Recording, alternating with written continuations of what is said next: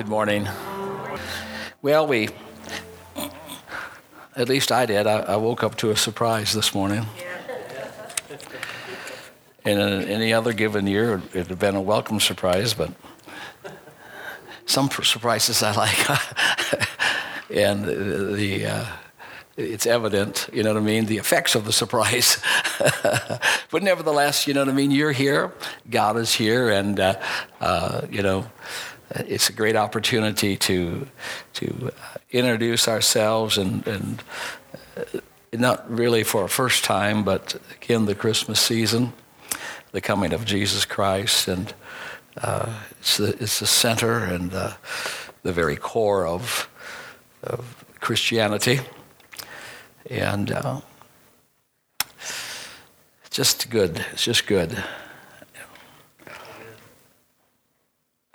God wants to, his personal blessings to be upon your life, and that's why he sent Jesus Christ.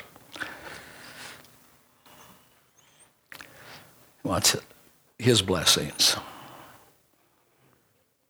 The blessing of Abraham, you may not be familiar with, with it, but really was none other than just, you know, you know, God's desire, God's, God's heart in relationship to mankind. And so he starts with Abraham and grows out of Abraham a family, family that grows into some tribes, and tribes that grow into a nation, you know, and then eventually, you know, uh, a message that is was given to them that would go into all the world and be for all the world. So I'm glad this morning that this thing is not exclusive to, you know, a sect, you know, particular creed, but for all the world. It says of Jesus Christ, it says that he came to save us from our sins. Without talking too much about that, I want to reference and focus, just as I begin this morning, on the word from. When you're saved from something, think about it what could have been, in this case, the damage that would have resulted, the effects and how it would have been master over your life. Uh, uh, he has says that he comes so that you won't have that in your life. If you're saved from an enemy, whatever the enemy's intent was is no longer possible to happen in your life because, you know, you're no longer in his camp. He's no longer in your camp, you know, and his plan and his order is no longer, you know, possible because someone has saved you from it. Saved you from it. So the good news, of course, of Jesus Christ is that is that you know the past that uh, had its effect on it. He goes ahead and saves us from that. Uh, what might have been the intent and the purposes of, of loss. Uh, you, you no longer have to worry about that. You know, those, those uh, overpowering or, or, or kind of uh, uh, masters that would have been in your life, you know, and would have been of a negative side, they're no longer part of your future because you've been delivered from it. You saved us from our sins. Hallelujah. So that's the wonderful and the great news uh, uh, about that this morning.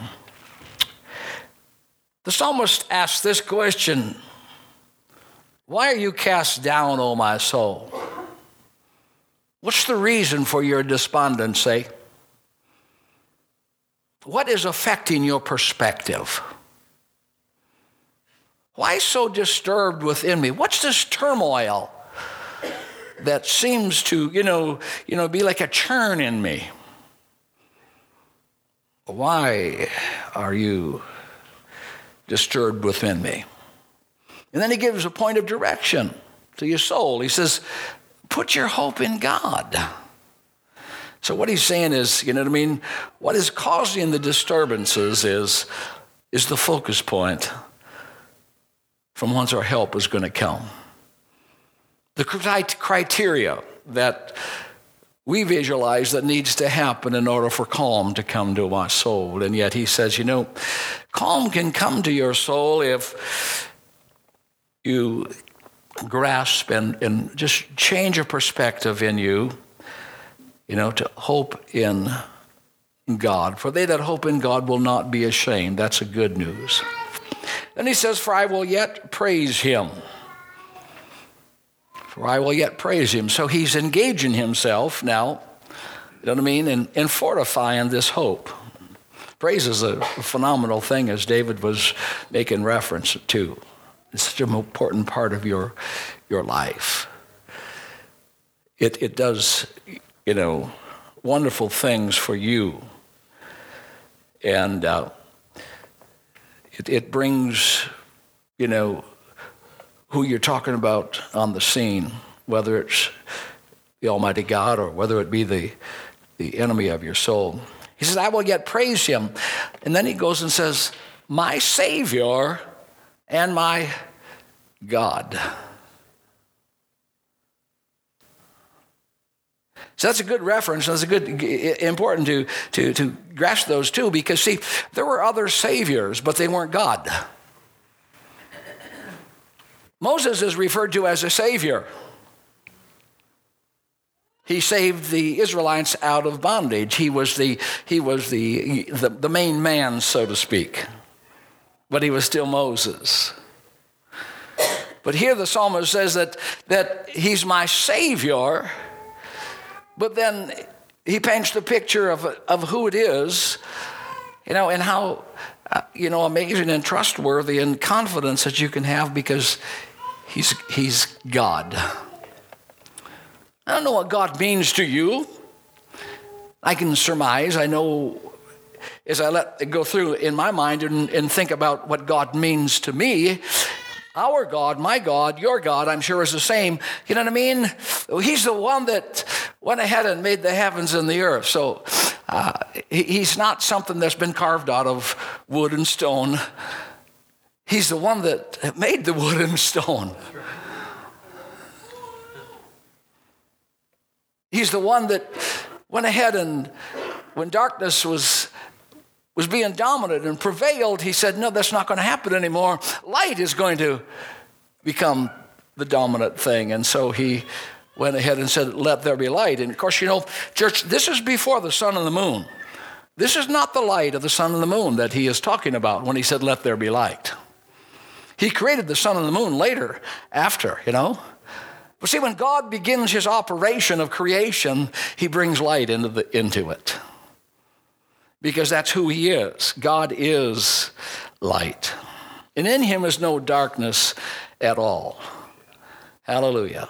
So you can always, you know, know that when God arrives and God begins to move and begins to take the chaos and turn it, you know, and make some profitable substance out of it, there's been an illumination that is going on and, and, and taking place. And so we talk about hope. We hope the weather's good for our family vacations. Uh, we hope our favorite team wins. You know, uh, we even hope that we get what we want for Christmas, at least at certain ages. You know, after you get reach an age, you know what I mean? It, it's it's not that big of a deal, it really isn't. You know, but for many, hope lacks a sense of certainty. It's more like a wish. I'm not putting that down. But it's something that we want to happen, but in no way of knowing that it ultimately will. It's one of those, we're going to keep our fingers crossed, hope that everything will go the way you want it to. And yet, as you learn and live, you discover the reality that life doesn't always turn out the way you hoped it to, because in generality, hope is very fragile. General hope is very fragile it can be disappointing. And as a result of that, feelings of discouragement and hopelessness. And, and then what happens is we run the risk of we become cynics. And all of a sudden, there's not anything really that we can hope in. And that was the landscape of the scope that Jesus entered into. The mood that prevailed in Israel was anything but hope. This once proud nation was now just a puppet state, and the Roman Empire and its paganism had tremendous influence. The common person lived under the defeating burden of so many requirements, exaggerated requirements, religious establishments. And even though they believed in a promised deliverer, time had went so far that, you know, uh, it didn't feel like it was going to happen. And it was right in the midst of that cynical sense of hopelessness that hope was born.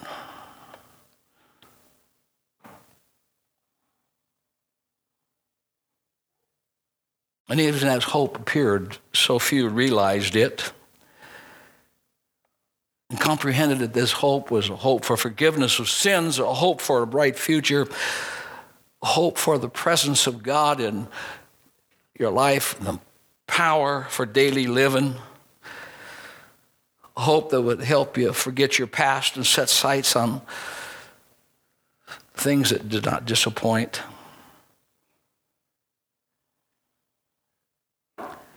And Jesus came to give you something better than disappointments on planet Earth.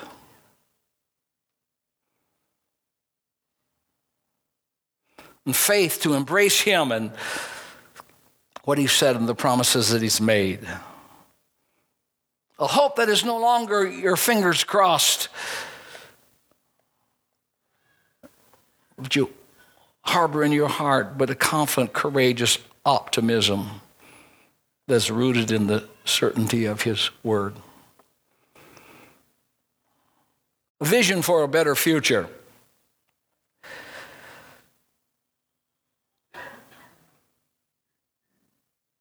In 1862, President Lincoln, on the eve of Christmas, made this proclamation I do order and declare that all persons held as slaves within said designated states and parts of states are henceforth are and henceforth shall be free. And from that moment in, of proclamation, you know what I mean? It, it was set forth with the effort to get the message out and also to help everyone become free.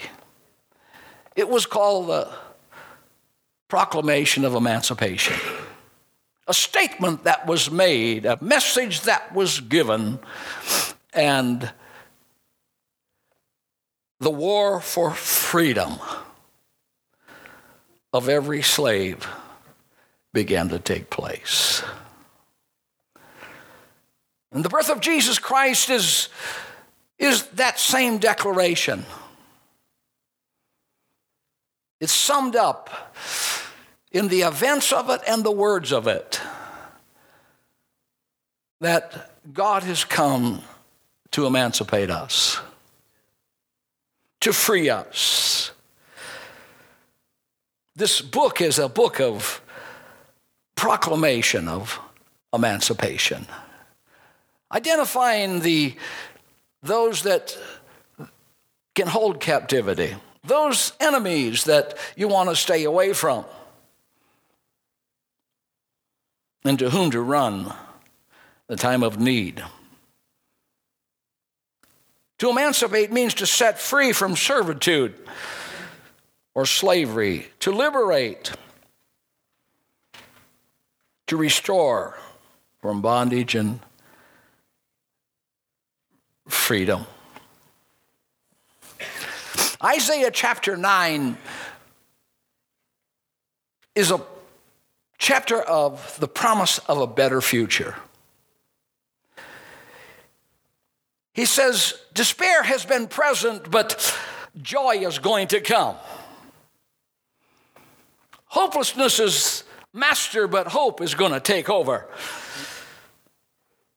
You don't see a future, but I'm planning a glorious future. And just as Jesus Christ was born into troubled times for troubled, excuse me, he was born into troubled times for troubled times. He is the answer. He was that, and He is now. As I share with you this morning, let us not just be a Christmas story that is an event of history, but may it find application in our lives. Because the Word of God and the Scriptures and this passage of Scripture in Isaiah 9 and 6 it is to be more than what sometimes happens in the practical celebration of Christmas is we have this major ornament, a beautiful ornament, and we love it, and every time the season comes around, we put it on the tree. And then once the celebration of the season's is over, we take the ornament and put it back in a box and save it for the next year. And this passage of scripture sometimes can get relegated to that kind of format. It is something we will talk about. It is a truth that we'll bring to the forefront, you know, in the time of its celebration. But it's more than an ornament. It's to be brought out at a given time. It's the cornerstone, it's the centerpiece of all prophetic prophecy. It's beginning right here. In this moment, for unto us a child is born. This is not merely a Christmas scripture. This is a gospel scripture. Unto us a son is given, the government shall be upon his shoulders, his name shall be called Wonderful Counselor, Mighty God, the Everlasting Father, and the Prince of, of Peace. Oftentimes, we find that Scripture may have one major interpretation, but it has many more applications. Many more applications. And so, is more than a baby, and you've heard that phrase, and you want to think of it as more than a baby because Isaiah begins to tell us a little bit more about the package.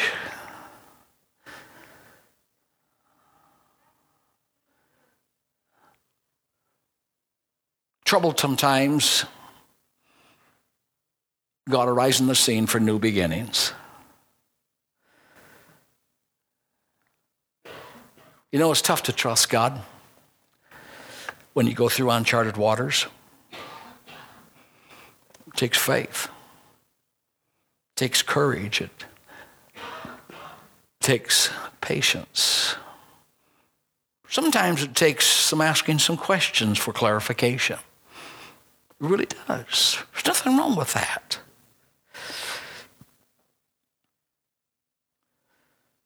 But it says in Isaiah 40 and 31 that those that hope in the Lord will renew their strength. There's something about hope. And so when Jesus came, he's trying to bring hope because he wants to renew strength. He wants to take the fledgling, the, the, the, the, the, eagle that, that can run along and flap his wings a little bit and, and maybe get a 15, 20 foot hop, and yet he still lands to the earth. And he says, I want to make you soar like an eagle. In the quickness of pace, he says, I want you not to become weary. And even when things are not operating at the pace that you would like, you're not going to get distraught and just cave in and quit. Various paces in life are just part of the fact. So, 700 years, 700 years before, midst of despair and hopelessness, they received this word from God in Isaiah chapter 9 and 6. A time that was very turbulent. Kingdom was divided. Israel and Judah were not one nation. They were being threatened. Now, you know, the Assyrians are not threatening you this morning. But there may be something that's threatening you. You may be living in a, you know, an element right now that has, you know, lack of unity. Division is there. Trying to find personal application. And it's really taken a toll upon expectation and, and, and hope. And during the, this time, it was a period of wickedness. The wickedness was so great that they were offering their children as sacrifices to the fire. It's called the worship of Molech.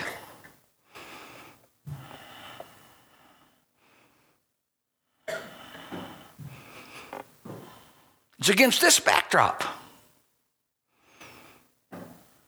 that Isaiah receives this promise about this birth of a child that would change everything. My. Given us a hope to live by.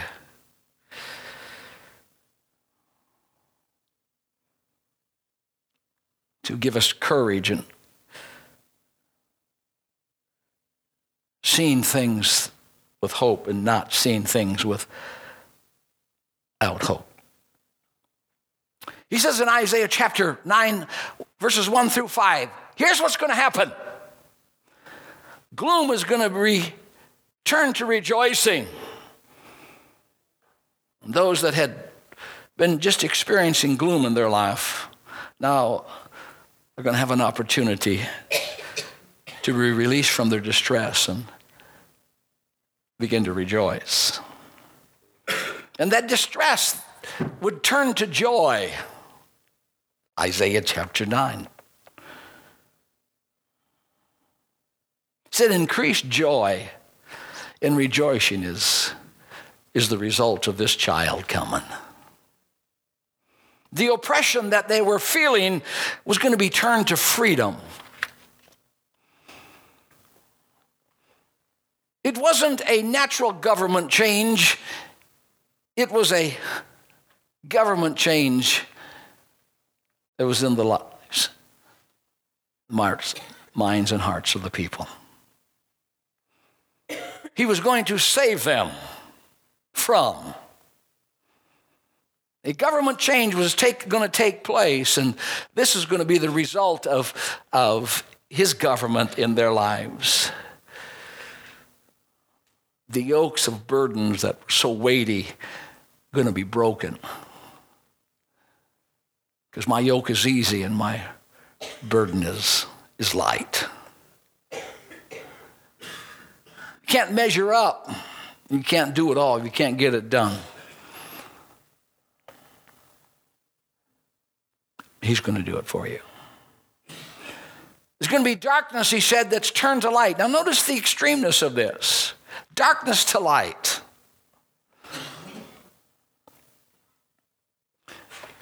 It says in the New Testament that they that sat in darkness have seen a great light. And yet there were so many people that didn't comprehend the light. The light shined in darkness, but the darkness comprehended it not. That's what John, chap- the first chapter says. But here's Simeon. He says, My eyes have seen the salvation. This is who this is. Even though he was looking at it in infancy, he understood the total package and what it meant.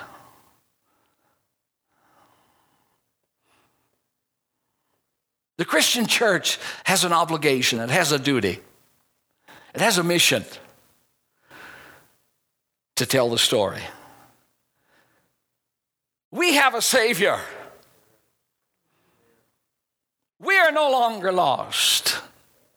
He has come down to us.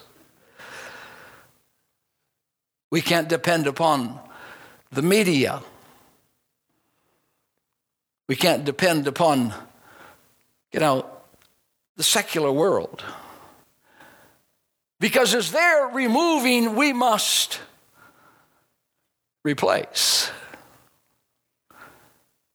As they talk about it less, we've got to talk about it more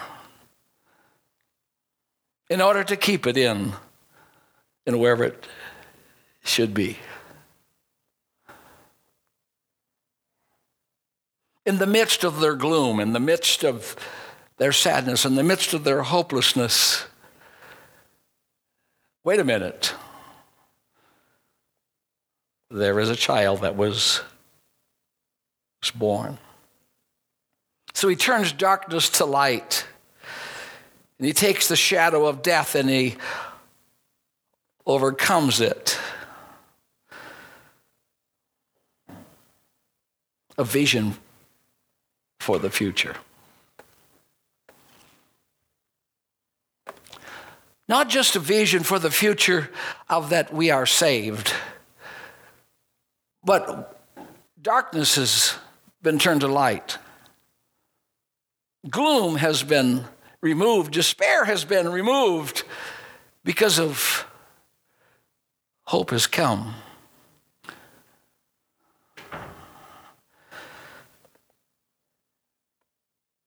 All of this would come through this one child. This Christmas ornament, Isaiah 9 and 6. For unto us a child is born unto us, a son is, is given. As the prophet looked at it, and he saw that vision, and he gave that prophetic word, he saw this cradle. Unto us a child is, is born. The scripture goes on to say in chapter 7, it talks about some identifying elements so we can know for sure that it's real, some signposts.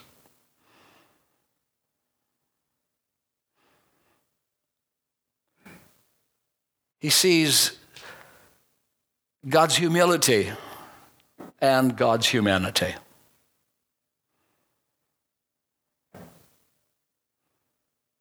He's in line for something.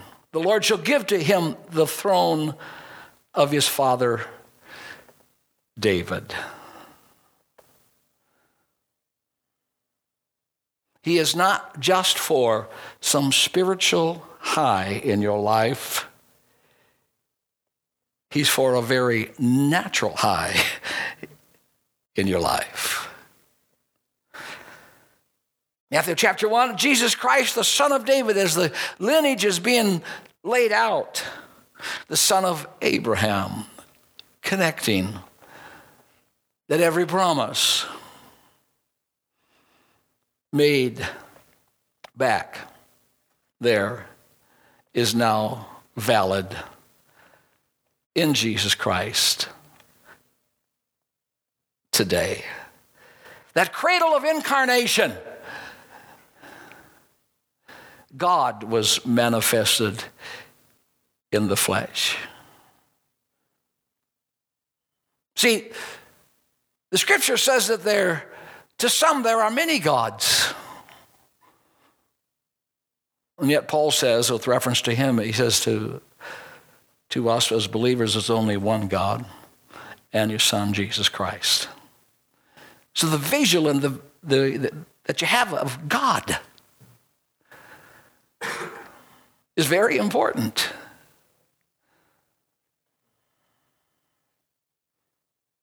If you just see him as man, you're going to get a minimized God.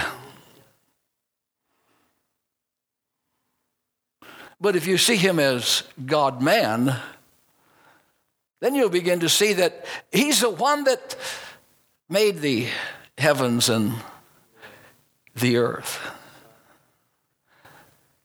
Now, bring your problem, your situation, and measure it up in relationship to size wise to the size of the heaven and earth.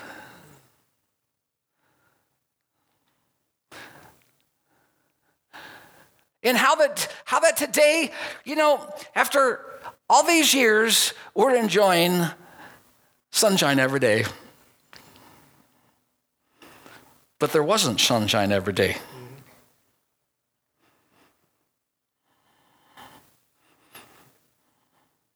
The earth was not productive, and now it's very productive.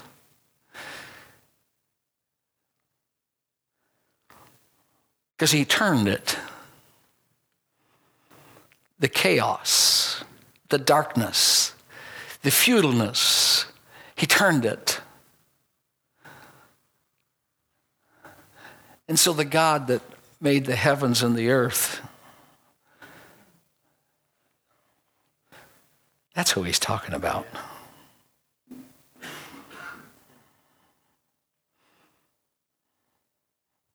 And because he came as man, He's trying to get in your corner, in my corner. Personalizing it. Saying, God, he, did this for some real reasons. He says, because I know how you feel. I know the days that are not the best ones.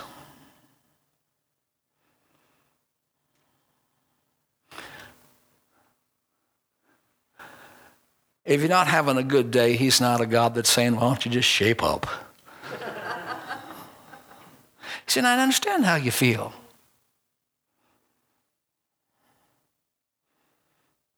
And I'm here to help. That cradle of incarnation, God was manifested. The Word became flesh. and all that it represents. So he's not only incarnated, it's a cradle of intervention. The Savior has come. Matthew 121 for he shall save his people from their sins. We started out with that thought. Luke chapter 2 for there is born this day in the city of David a Savior who is Christ the Lord. Luke chapter 1, verse 33 He will reign over the house of Jacob forever, and of his kingdom there shall be no end.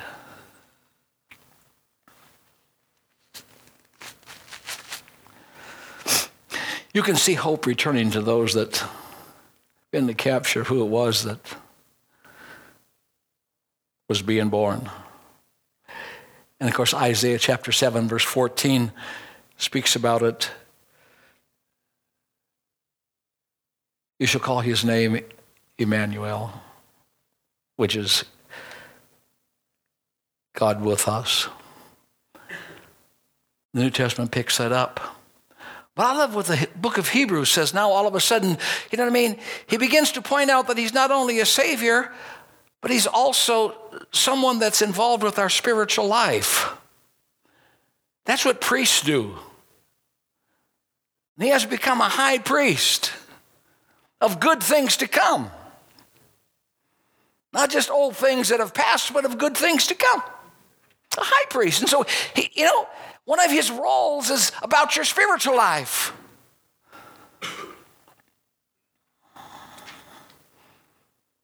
Man, Hebrews chapter 7, it says this it's that he continues forever.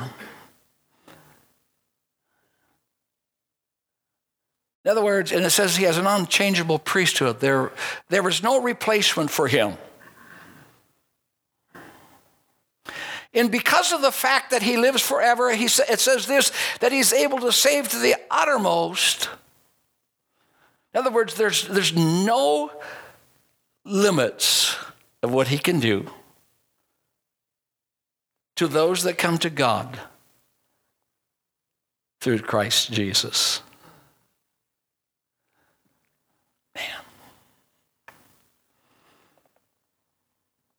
Because he always lives to make intercession for them. You say something, you say, Father,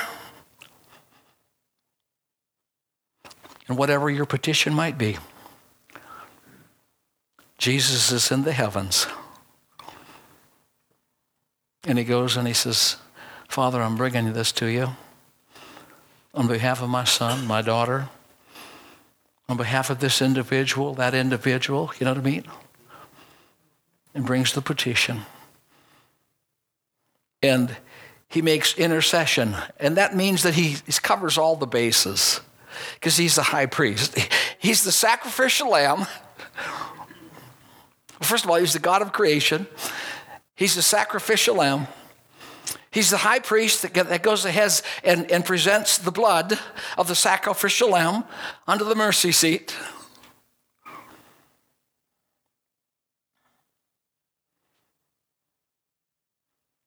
He's the thing that connects us to the blessings that he promised to Abraham. And he's the King of Kings and he's the Lord of Lords. You see, Daniel understood this, and so therefore, when they threw him in the lion's den, he was not fretful or fearful.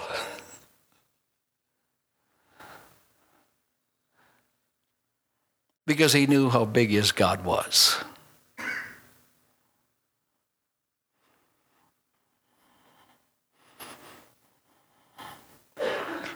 The effect of Daniel's confidence in ministry was so widespread that even the king, I mean, why would the king come the next morning to find out if he was still alive?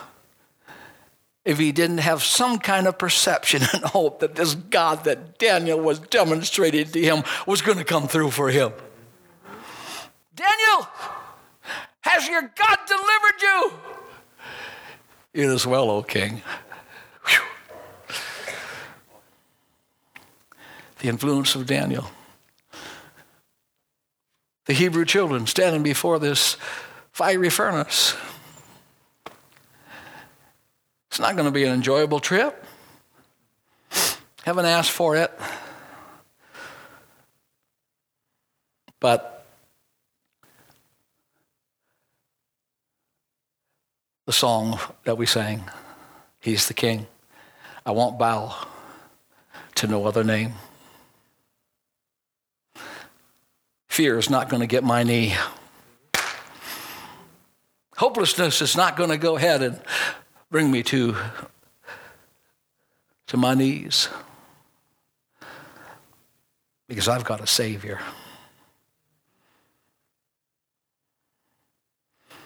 I've got a Savior.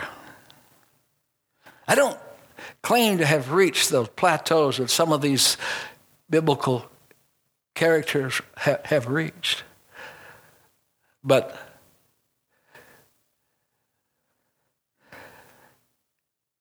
it's not as much about his infancy as it is his deity. We're enamored by his infancy. The miraculousness of the infancy cannot go unnoticed, nor should we not declare it and proclaim it and stand in wonder with regard to it.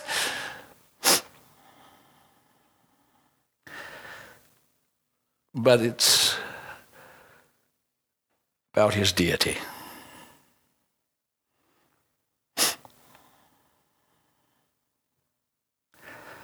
And so he saw this cradle of incarnation, the cradle of inter- intervention, then he saw a cradle of inspiration.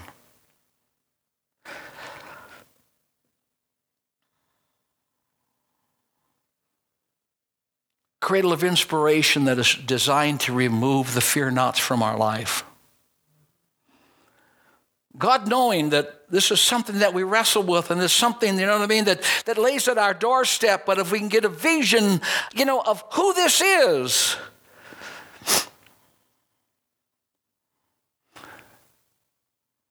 Maybe the fear can become knots in our life. The message, inspiration is do not fear. Zechariah, an old, seeming his life is about to be terminated. And it has been a good run. Yet God is still using his offspring. The angel, when he begins to give him a promise about the future and who this is, he says, Fear not as she wrestles with this, this, this angel and, and the message and, and what God is asking her to do. Fear not. See, yes, sometimes the extremities and the dynamics and the dimensions that God asks us to do, you know, all of a sudden that fear begins to lay there because we're trying to factualize it and comprehend it.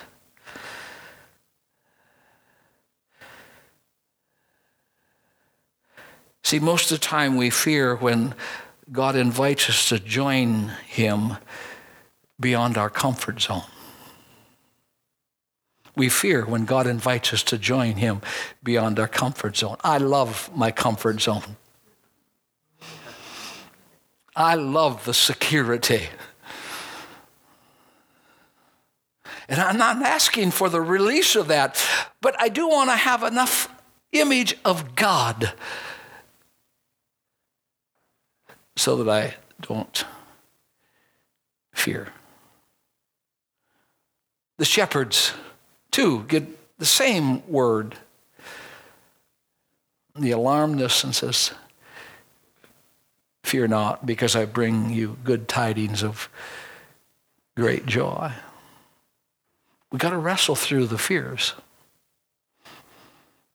But there is a voice, there is a word. And this fear not is not just simply for Zechariah, it's not just simply for Mary, it's not just simply for the shepherds. Because of this child, he says, fear not. Because unto you is born this day in the city of David. He was born for the whole world, but yet everyone gets personal attention from the Savior. Somebody give the Lord a praise this morning. Hallelujah. This is not a Christmas ornament, this is a gospel ornament.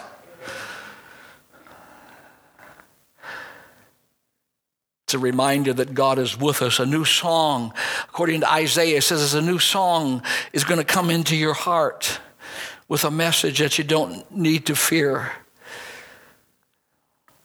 Zechariah said, Blessed is the Lord God of Israel, for he has visited and redeemed his people, and has raised up a horn of salvation for us in the house of his servant David.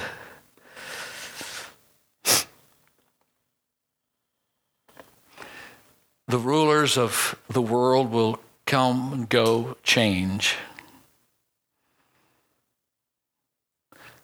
But this ruler has always been, and he is, and always will be.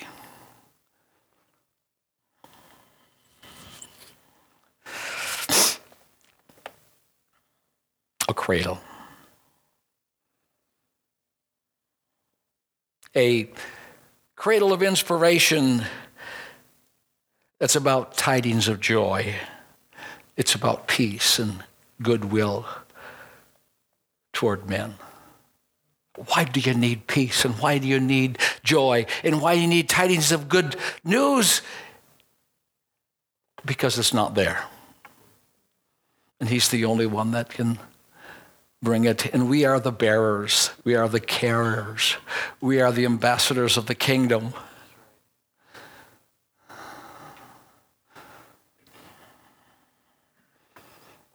The world can say happy holidays, but you, as a believer, should not simply be relegated to happy holidays. Right.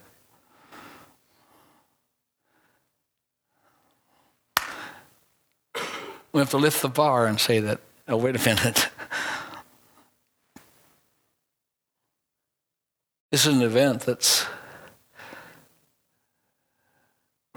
goes beyond happy holidays.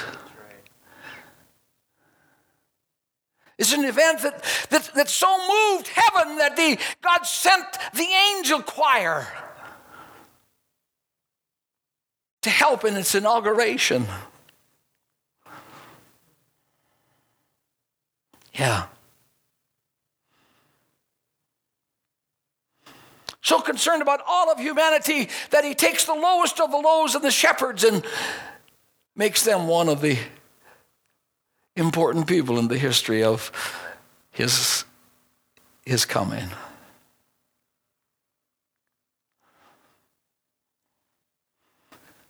I'll ask the musicians to come this morning. He saw a cradle, he saw a cross, and there's a book written with that title, but I'm not going in that, in that, in that vein.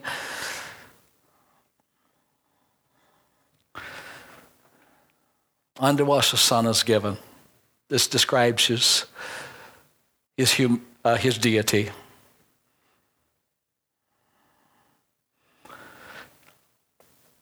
Describes his deity.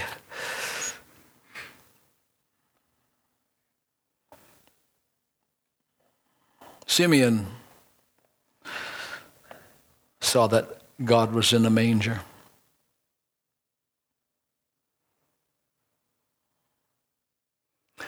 For God so loved the world that he gave his only begotten Son, that whosoever believes in him would not perish but have everlasting life. He's the only rescue boat there is. He's the only lifeline that there is.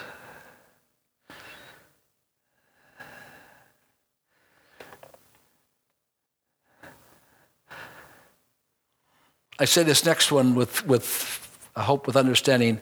If someone is drowning, you don't tell them you're, they're drowning. They already know that.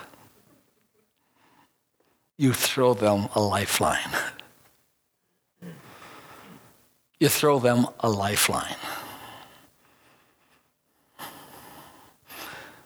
The world that Christ was born into was a world that was drowning, and he threw them a lifeline. A Savior that has a wonderful heart. Greater love has no one than this than to lay down one's life for his friends, but God laid down his life for us while we were yet sinners. Salvation is a wonderful thing. Being grateful for your salvation, you know, is supposed to be a top priority. Whether or not you just got saved or whether you have been saved forever, so to speak. He says to his disciples, is they're all giddy and just excited about the ministry and the work that God was accomplishing through their lives. And he says, You know, guys, that's good, it's wonderful, but you know, it needs to be priority. That you're saved. He says, You should be rejoicing about your salvation more than you should be rejoicing about your miracle. Rejoice that your names are written in the Lamb's book of life. I'm going up in years, and I was raised, you know, I wasn't born a Christian. I became a Christian by being born again. But that happened early in my life, very early in my life. And so after, you know, 60 some years can almost become a forgotten thing.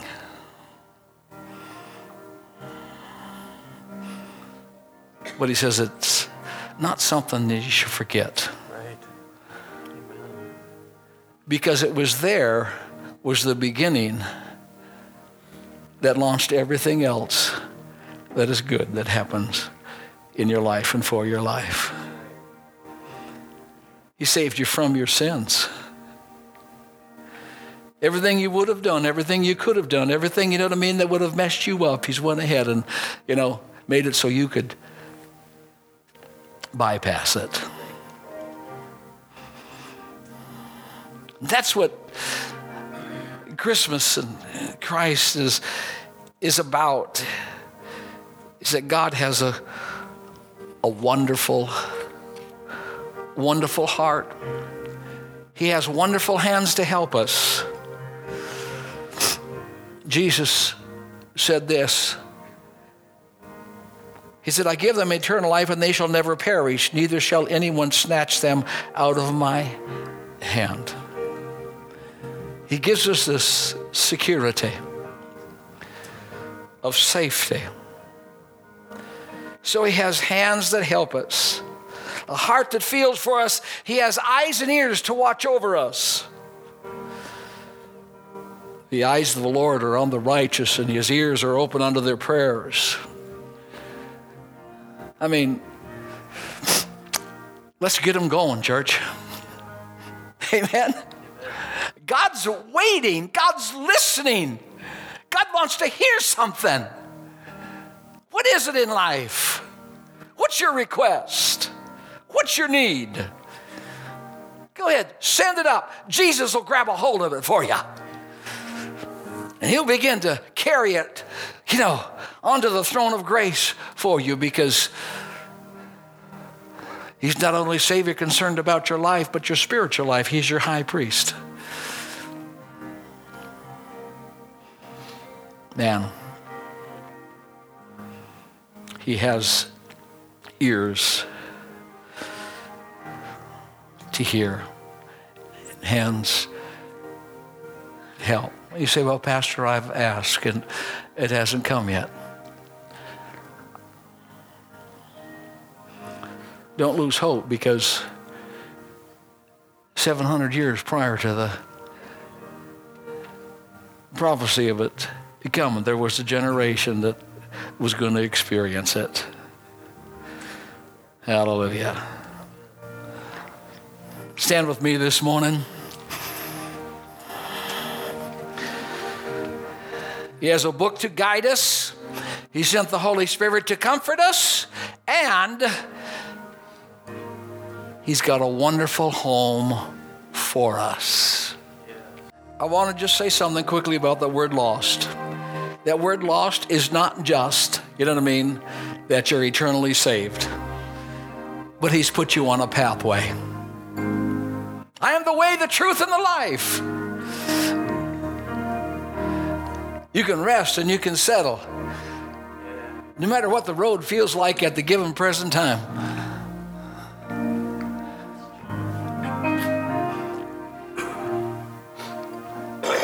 There's not loss in it, there's gain in it.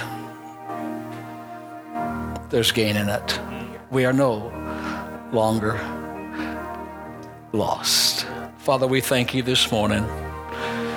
Lord, as this Isaiah 9 and 6, this ornament that often is relegated to just this time of season, Lord.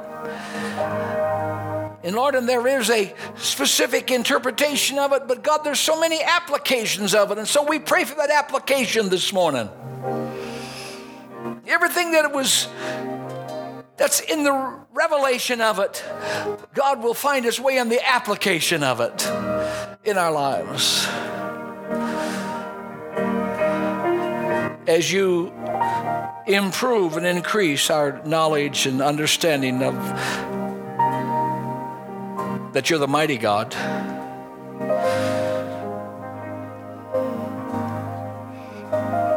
You'll take fear from us. Lord, this, let this week, let this holiday and Christmas time and all the activities that, that are going to take place in it, let us be the bearers.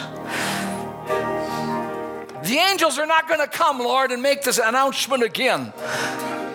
But we can take the announcement of the angels and we can repeat it because it's the living Word of God. Help us to be declares, to see it with the eyes of Simeon, and to function with the faith of Mary, and to be wise like the order of Joseph. We ask it all in Jesus' name. Everybody said amen? Amen. Go with God.